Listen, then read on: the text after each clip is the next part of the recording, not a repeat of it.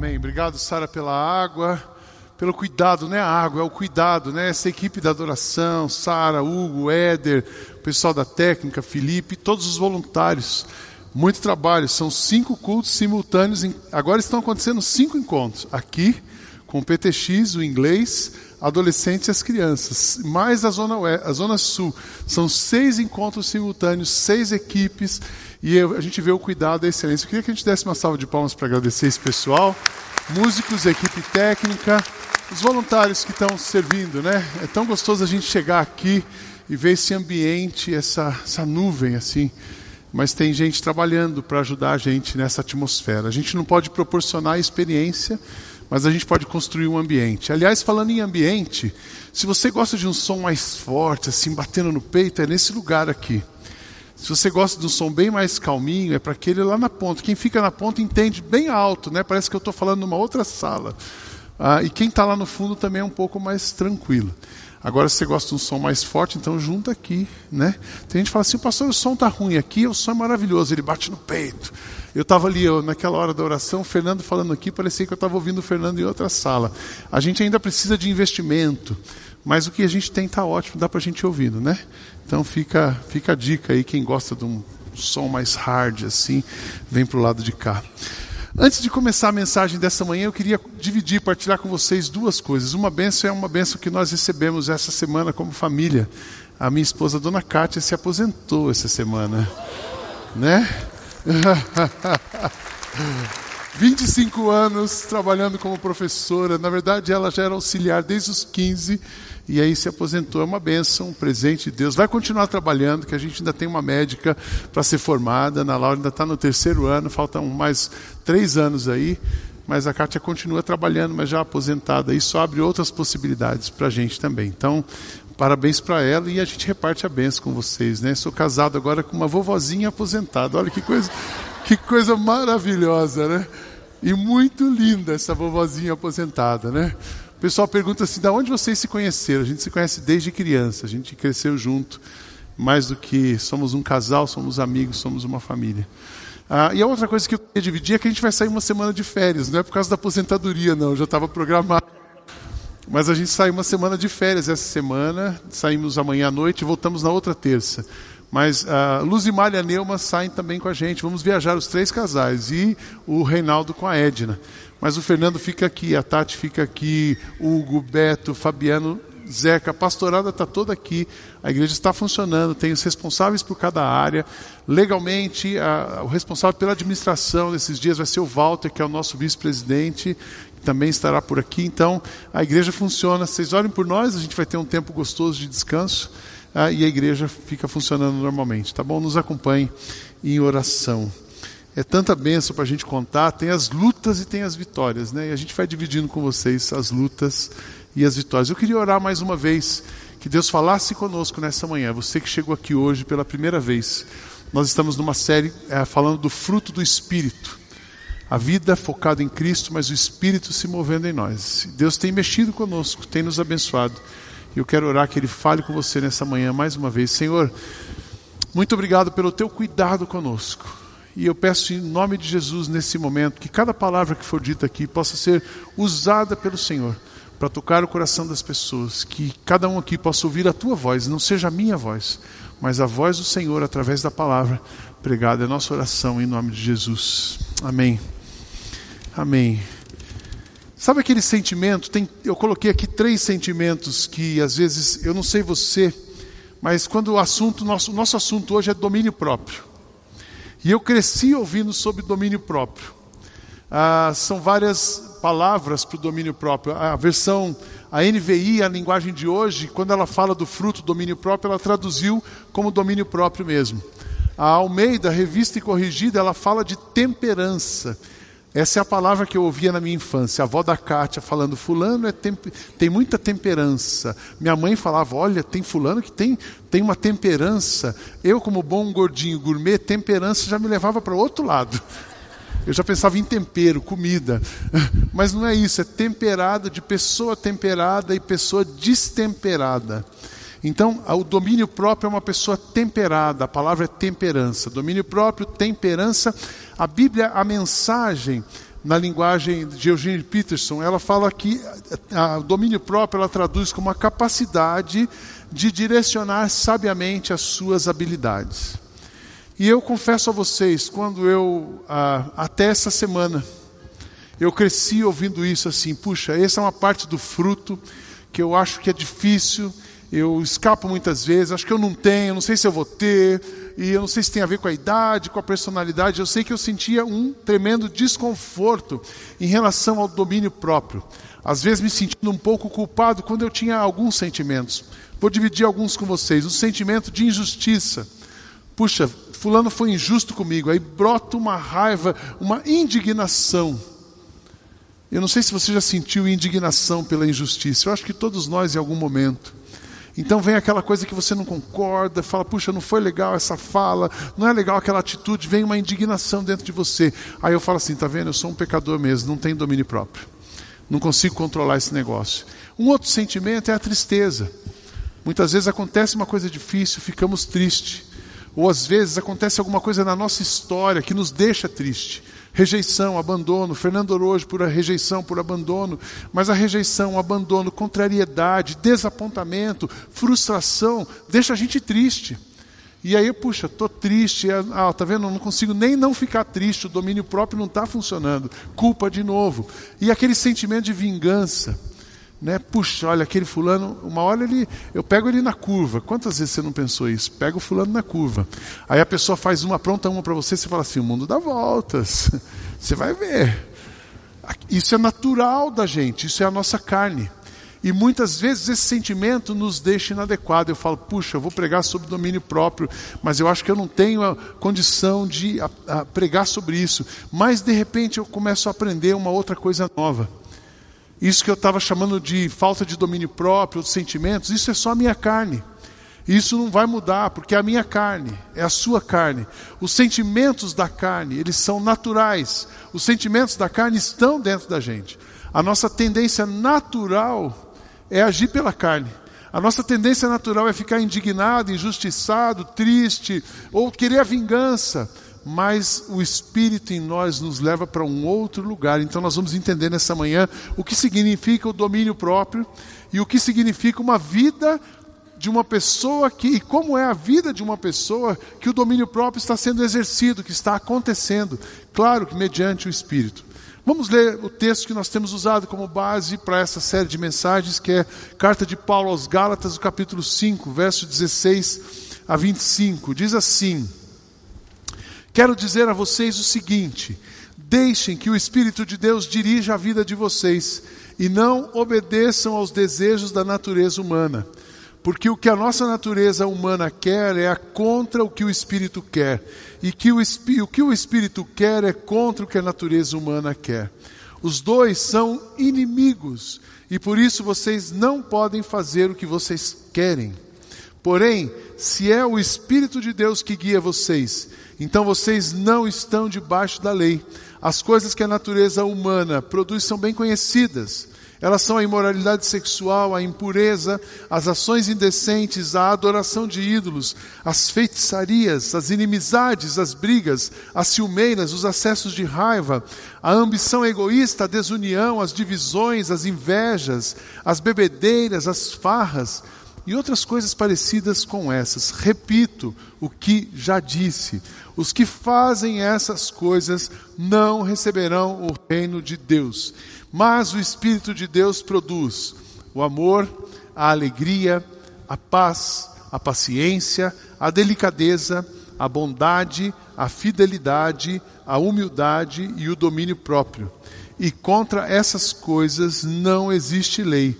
As pessoas que pertencem a Cristo crucificaram a natureza humana delas junto com todas as paixões e desejos dessa natureza. Que o Espírito de Deus, que nos deu a vida, controle também a nossa vida. Amém? O texto é autoexplicativo, mas olhando e colocando uma lupa no domínio próprio. Eu disse, Deus, eu preciso entender o que, o Senhor está querendo de nós, e o que o Senhor está querendo dizer como o fruto do Espírito, uma parte desse fruto na nossa vida é o domínio próprio. E olhando para a raiz desse texto, dessa carta de Paulo aos Gálatas, encontramos uma palavra, e essa mesma palavra com o mesmo sentido no Antigo Testamento. E aí já começa a abrir uma janela para a gente entender o que significa o domínio próprio que Paulo estava falando aqui. O domínio próprio, a palavra grega usada aqui é o ekikrateia, cuja raiz, o kratos, significa ter domínio sobre, exercer um poder sobre, ter autoridade sobre. Então, uma pessoa que tem o fruto do Espírito, ela domina a sua carne, ela exerce poder sobre a sua carne, ela tem autoridade sobre a sua carne. Não por si mesmo, mas pela presença do Espírito. Então, o que esse texto estava dizendo, que a presença do Espírito vai fazer com que nós tenhamos autoridade sobre os nossos desejos. Não significa que eles não vão existir, mas que nós teremos autoridade para rejeitá-los e não agirmos motivados nele.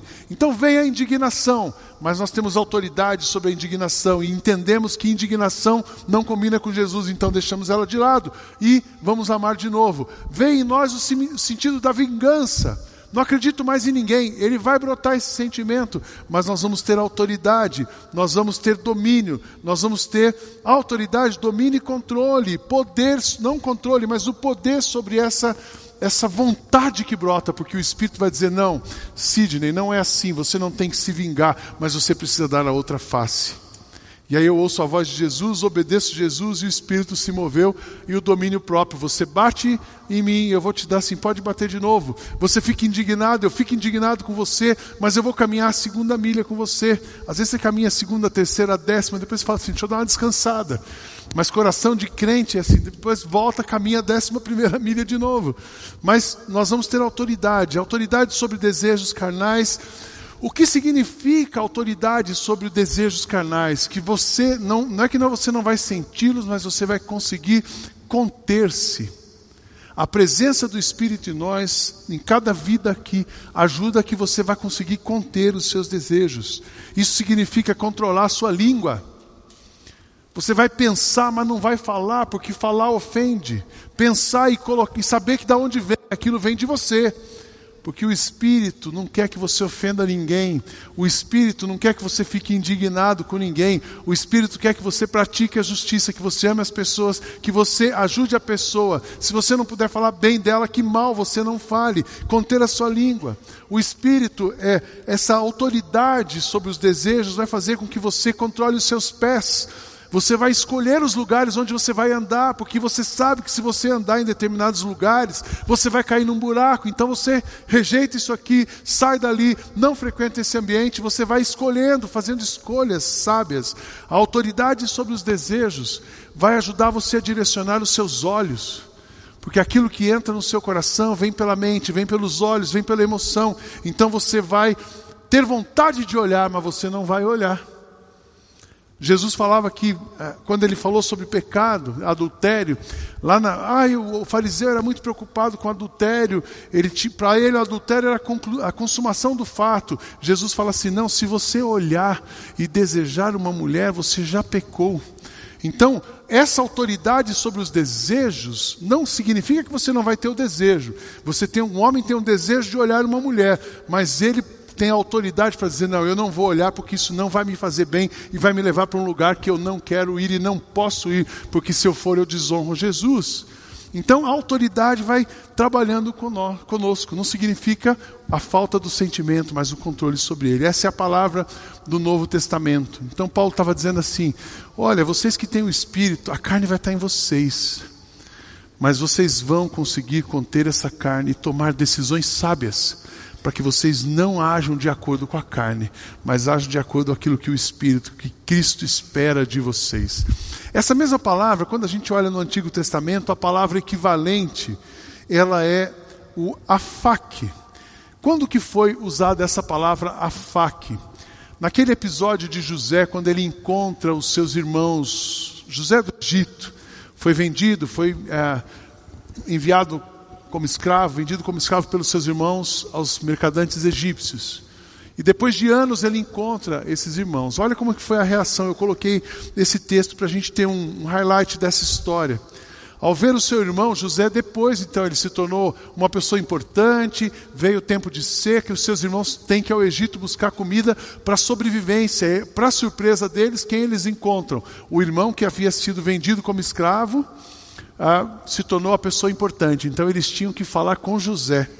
E ao ver o seu irmão, José, então na posição de governante, ao ver o seu irmão, José ficou tão emocionado que teve vontade de chorar. Olha que interessante, ele teve vontade de chorar. Então ele foi para o seu quarto e ali ele chorou. Quando conseguiu se controlar, a palavra controlar é o afaque. Quando ele conseguiu o afaque, ele lavou o rosto e saiu. Então ele sentiu a vontade, ele chorou. Vocês imaginam o que passou na cabeça de José? José sofreu rejeição, rejeição, desprezo, humilhação, tudo que você puder imaginar. Imagina sua família te vender como escravo.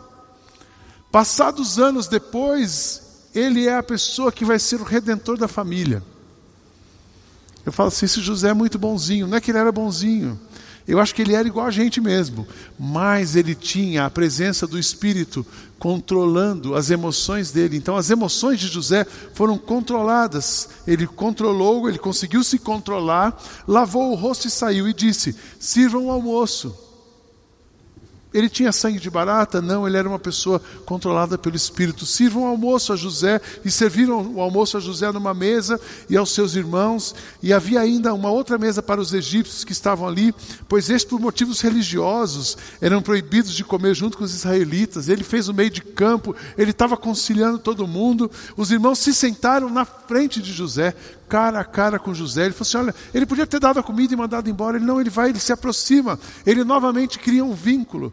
E eles sentaram na frente dele. Eles foram colocados por ordem de idade, desde o mais velho até o mais moço. E quando viram isso, eles começaram a olhar uns aos outros, muito admirados. E o fato de José ter sido controlado pelo Espírito fez, gerou uma coisa muito boa nos seus irmãos. Porque se José tivesse sido dominado pela sua carne, pela sua vontade, ele teria reagido forte contra os irmãos. E a reação dos irmãos seria outra reação forte. E aquele ciclo de coisa ruim, de família ruim, de destruição, de desapontamento seria retroalimentado e continuaria.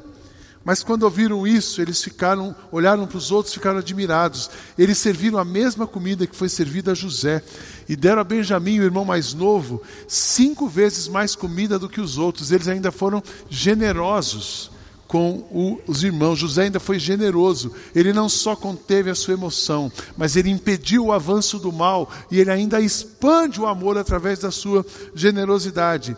E diz que eles beberam com José e até ficaram alegres. A refeição foi completa. Tinha McDonald's, Coca-Cola e batata grande. Era completo. Não for assim, vamos dar um, um, lanchinho pequeno daquele de pequenos preços. Eu estou bem marqueteiro com você, né, João? Dá aquele lanchinho de pequeno preço e manda os caras embora. Não, põe eles aqui. Faz uma comida de primeira. Porque José foi, ele controlou as suas emoções. Ele não reagiu motivado pela indignação, pelos sentimentos que ele tinha. Então, percebe essas duas palavras, equicrateia e o alfa, que são palavras que vão mostrar que Cristo em nós, o Espírito em nós, a pessoa que está dominada, que está dirigida pelo Espírito, ela tem esse controle sobre as suas emoções e sobre as suas reações.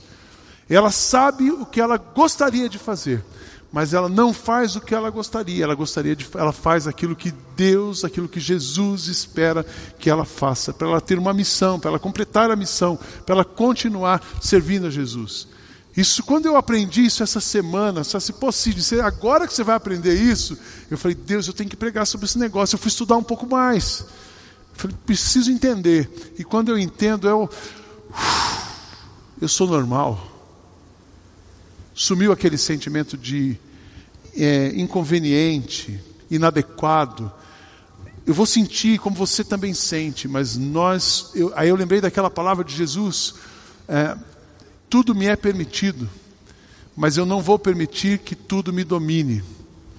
Então a gente pode todas as coisas, nós não podemos ser dominados pelas coisas. Uma pessoa que está orientada pelo Espírito Santo de Deus, ela não se deixa dominar pelas coisas da carne nem das coisas do mundo, mas ela é dominada por aquilo que Jesus tem para ela. E a questão do domínio próprio, aí eu anotei aqui, fui olhando cinco características de pessoas, aprendendo um pouco mais de pessoas que exercem o domínio próprio. Então, o domínio próprio é uma coisa que você pode des desejar, você não pode produzir, você pode desejar, você pode reconhecer como necessário. E é outra coisa interessante: toda vez que a gente tem alguma coisa relacionada ao fruto do Espírito, a gente só consegue ter o fruto do Espírito, tem duas palavras, que é a fé e o quebrantamento. Nós temos que crer que Deus é poderoso para fazer isso aqui. Deus é poderoso para fazer cada um de vocês, de nós, agir como José agiu. É a fé. E a outra coisa é o quebrantamento. Vida controlada no espírito, vida dirigida pelo espírito, não combina com soberba, não combina com autossuficiência, não combina ter razão. Uma vez eu aprendi uma frase: é melhor ter paz do, ou do que ter razão. É melhor ter paz ou ter razão? Aí eu pensava assim: deixa o outro com a razão e eu fico com a paz.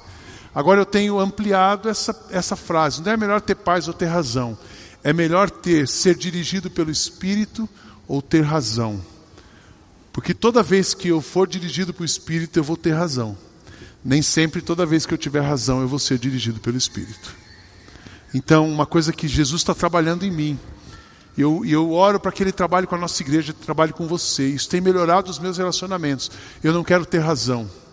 Eu quero ser controlado pelo Espírito Santo de Deus. Amém, irmãos? Você não precisa ter razão. Você precisa ser dirigido pelo Espírito Santo de Deus, porque se o Espírito Santo de Deus dirigir você, as suas reações serão assertivas, positivas e você terá razão. Razão de ser quem Cristo quer que você seja. Cinco características de pessoas que exercem o domínio próprio. A primeira delas, pessoas que exercem o domínio próprio sentem e submetem suas vontades a Deus.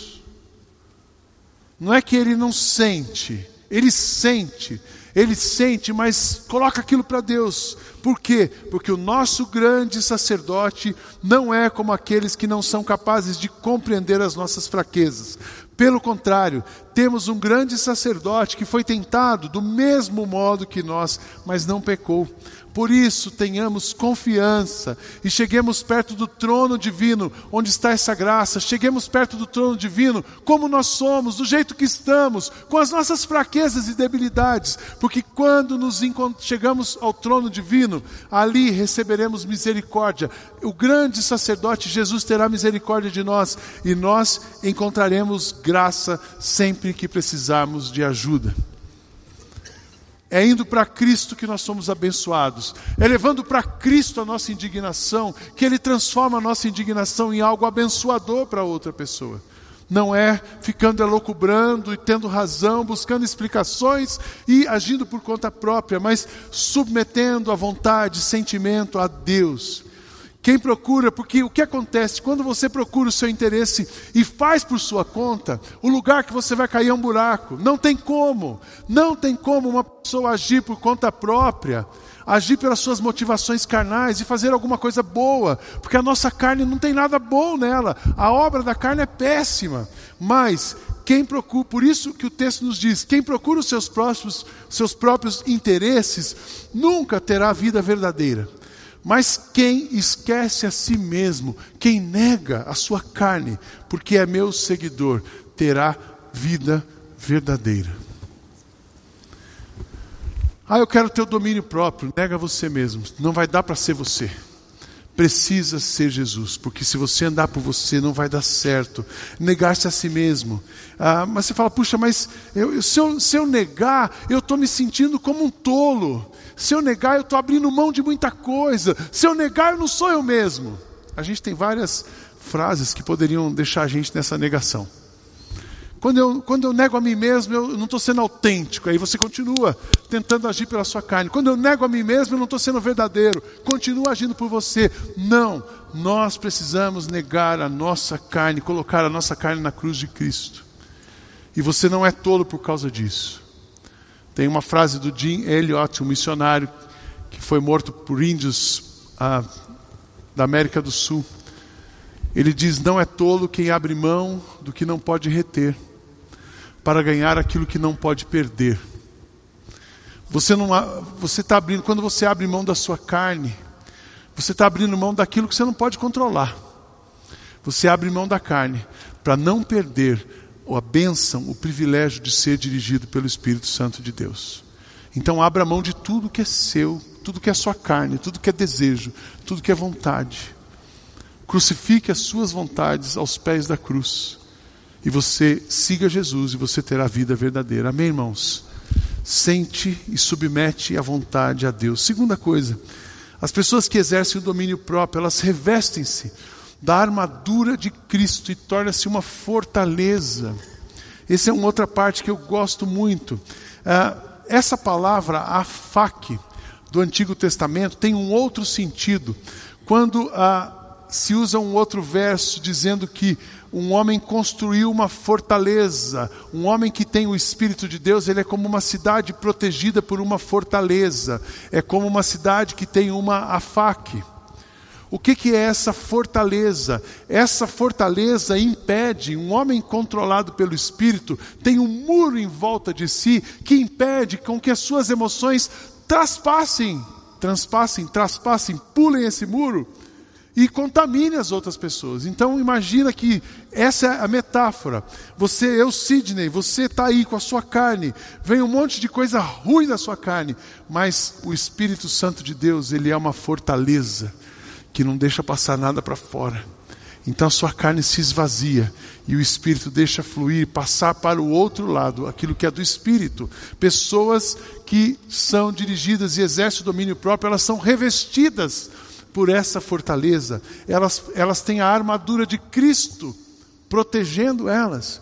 Vistam-se aí, Paulo escreveu aos Efésios, vistam-se com toda a armadura que Deus dá a vocês para ficarem firmes, ficarem firmes contra as armadilhas do diabo. Deixa, lutem com armas corretas, lutem com o escudo de Cristo, porque se você tiver essa fortaleza, se o espírito, se o muro do espírito tiver ao redor de você, você vai ser vitorioso nas suas batalhas. Deixe, construa essa fortaleza na relação mais próxima que você tem com seu marido, com a sua esposa, e você vai conseguir que as suas emoções negativas e os seus sentimentos carnais não atrapalhem o seu relacionamento com a sua esposa, com o seu marido. Construa, deixe que o Espírito construa uma fortaleza ao redor de você, para que da sua boca, da sua vida, não fluam coisas que prejudiquem a comunidade, nem a cidade onde você vive. Então, uma pessoa controlada pelo Espírito, ela está protegida pela armadura de Cristo e ela é vitoriosa. Muitas vezes, irmãos, nós tentamos lutar com as nossas armas. E eu quero dizer para vocês o seguinte: nenhum de nós aqui tem arma suficiente para derrotar o inimigo das nossas almas. Mas nós temos Cristo, que Ele é a única arma que derrota tudo. Então, se a gente luta em nome dEle, se a gente luta protegido por Ele, cercado por Ele, seremos vencedores. Foi assim que aconteceu com Josafá. Eu também quero trazer essa história para a gente se lembrar. Jaziel disse, olha o texto de crônicas, depois vale a pena você ler essa história toda, essa história sempre me abençoa e me encoraja. Segundo livro de Crônicas, capítulo 20, diz assim: Jaziel disse, povo de Judá, moradores de Jerusalém, o rei Josafá, prestem atenção. Escutem isso que o Senhor diz, não se assustem, não fiquem com medo deste enorme exército, pois a batalha não é contra vocês, mas contra mim. Povo da IBM Alphaville, não se assuste com o tamanho da grandeza da sua carne, porque a carne, sua carne não está brigando com você, nossa carne está brigando com o espírito. Amanhã vocês atacarão, os atacarão quando eles vierem da subida. Vocês se encontrarão com eles no fim do vale que dá para o deserto de Jeruel. Quando os encontrarem, vocês não precisarão lutar. Fiquem parados ali e verão como o Senhor Deus salvará vocês, povo de Judá, moradores de Jerusalém. Não se assustem, nem fiquem com medo, marchem contra os inimigos, pois eu, o Senhor, estarei com vocês. Nós vamos, impossível dominarmos a carne por nós mesmos, mas a fortaleza do Senhor em nós mata a nossa carne. A gente não precisa lutar, a gente só precisa depender dele na fortaleza. Pessoas dominadas, dirigidas pelo Espírito que exercem o domínio próprio. Terceira coisa, são dirigidas por aquilo que acreditam. e não por aquilo que estão vendo. Pessoas, o que está dizendo aqui, pessoas dirigidas que exercem o domínio próprio, elas não vão ser dominadas pelas suas emoções, elas não vão ser dominadas pelos seus impulsos, mas elas vão ser dominadas pelas suas crenças, pela sua fé, pelos seus fundamentos, pela sua raiz. Então, ah, não dá para. É aquela série maturidade que nós pregamos aqui. Pessoas que exercem o domínio próprio já amadureceram e já entendem que a vida não é a simplicidade do que estamos vendo. A nossa vida é muito mais profunda. O que Deus tem preparado para nós vai muito além daquilo que a gente enxerga, mas aquilo que não enxerga. Por isso que a gente luta, por isso que a gente reage por aquilo que acreditamos, pelas promessas que temos para as nossas vidas. Olha o que Paulo diz aos Coríntios: Pois nós não anunciamos a nós mesmos, nós anunciamos Jesus Cristo como Senhor e a nós como servos de vocês por causa de Jesus. O Deus que disse que da escuridão brilha a luz é o mesmo que fez a luz brilhar no nosso coração. E isso para nos trazer a luz do conhecimento da glória de Deus, que brilha no rosto de Cristo. Porém, nós que temos um tesouro espiritual, somos como potes de barros, nós que temos raízes, nós que somos, que temos ah, crenças, que temos fé, que temos fundamentos, somos como potes de barros, de barro, para que fique claro que o poder supremo pertence a Deus e não a nós. Muitas vezes ficamos aflitos, mas não somos derrotados. Muitas vezes, algumas vezes, ficamos em dúvida, mas nunca desesperados. Temos muitos inimigos, mas nunca nos falta o amigo. Às vezes somos gravemente feridos, mas não somos destruídos. Levamos sempre o nosso corpo imortal à morte de Cristo, para que também a vida dele seja vista em nosso corpo. Durante a vida inteira, estamos sempre em perigo de morte por causa de Jesus, para que a vida dele seja vista em nosso corpo mortal. Por isso, Nunca ficamos desanimados. O domínio próprio faz com que a gente, mesmo abatido, não fique desanimado. Mesmo que o nosso corpo vá se desgastando, o nosso espírito vai se renovando a cada dia, porque nós estamos exercendo o domínio próprio. E a pequena passageira aflição que sofremos, aqueles conflitos relacionais, as discussões, as desavenças, os diferentes pontos de vista, vão produzindo em nós uma glória enorme e eterna, muito maior que o sofrimento, porque nós não prestamos atenção nas coisas que se veem, mas nas coisas que não se veem, pois o que pode ser visto dura apenas um pouco, mas o que não pode ser visto dura para sempre. Uma pessoa dominada pelo Espírito Santo, ela sabe que as tribulações serão passageiras. As pessoas difíceis na sua vida, elas serão passageiras, elas são às vezes um instrumento de Deus para você ficar melhor. Então você trata, você enfrenta e aquilo passa. Pessoas difíceis, situações difíceis, pontos de vista diferentes, você se mantém dominado, controlado pelo Espírito Santo e ele produz em nós aquilo que nos traz paz, aquilo que nos mantém em paz, aquilo que nos mantém seguros na mão dele pessoas dirigidas que exercem o, a quarta coisa, pessoas que exercem o domínio próprio. Não tem como a gente fazer isso por nós mesmos, mas a gente precisa ouvir a voz de Jesus. E para a gente ouvir a voz de Jesus, nós precisamos estar inundados pela palavra de Deus. Pessoas que exercem o domínio próprio estão vacinadas com a palavra de Deus, elas têm impregnada a palavra de Deus. Salmo 119, verso 105 ele diz assim na versão antiga, que é a que eu tenho decor: Lâmpada para os meus pés é a tua palavra, e luz para os meus caminhos. Uma pessoa que tem a palavra de Deus guardada no seu coração, um outro salmo é: Escondi a tua palavra no meu coração, para não pecar contra ti. Aquela pessoa que tem a palavra dentro dela, pode vir a carne, mas a palavra vai brotar. Aquela pessoa que está orientada pelo Espírito Santo e está produzindo nela o domínio próprio, pode vir à vontade, mas ela vai se lembrar daquilo que Jesus fala. Então a palavra traz paz para o coração dela e ela consegue dar um passo para trás. Ela consegue, às vezes, dar um passo para trás e dar dez passos para frente na direção de outra pessoa. E ela vai construindo coisas. Como são doces as tuas palavras. Vocês querem o domínio próprio, irmãos? Não tem como, precisa estudar a Bíblia. Você quer domínio próprio? Você quer ter domínio próprio? Deixa o Espírito dominar a sua vida, mas é pela palavra.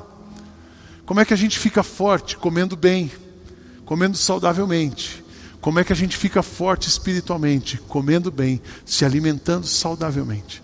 E aí, a semana passada falamos das batalhas espirituais. O jejum vai expulsar uns demônios que você nunca expulsaria sem jejum. Mas a palavra de Deus, ela vai ser o ponto de partida, o alimento, a sustentação, o equilíbrio para a sua vida. Como são doces as tuas palavras, são mais doces que o mel. Por meio das tuas leis, eu consigo a sabedoria e assim detesto todos os caminhos da mentira. A tua palavra é lâmpada para guiar os meus passos, é a luz que ilumina o meu caminho. Cumprirei o juramento que fiz de seguir os teus justos ensinamentos. Assim também é a minha palavra. Aí você fala, puxa, pastor, mas eu leio e não consigo entender nada. Pastor, mas eu leio e não consigo praticar. Eu quero te dar um conselho que está em Isaías 55. Assim também é a minha palavra. Ela não volta para mim sem nada a gente tinha uma versão que dizia: a palavra não volta vazia. Toda vez que você lê a Bíblia, você está recebendo uma porção. Toda vez que você pensa na Bíblia e recita a Bíblia e aprende alguma coisa da Bíblia, você está recebendo uma vacina, um alimento, uma força dentro de você que vai ser capaz de controlar as, seus, as suas emoções. Assim também a minha palavra ela não volta vazia, mas faz o que me agrada fazer e realiza tudo o que eu prometo. Vocês sairão alegres da Babilônia, serão guiados em paz para a sua terra. As montanhas, os morros cantarão de alegria, todas as árvores baterão palmas. Onde agora só há espinheiros, crescerão ciprestes. Murtas aparecerão onde só cresce o mato. E isso será para vocês uma testemunha daquilo que eu fiz. Será um sinal eterno que nunca desaparecerá.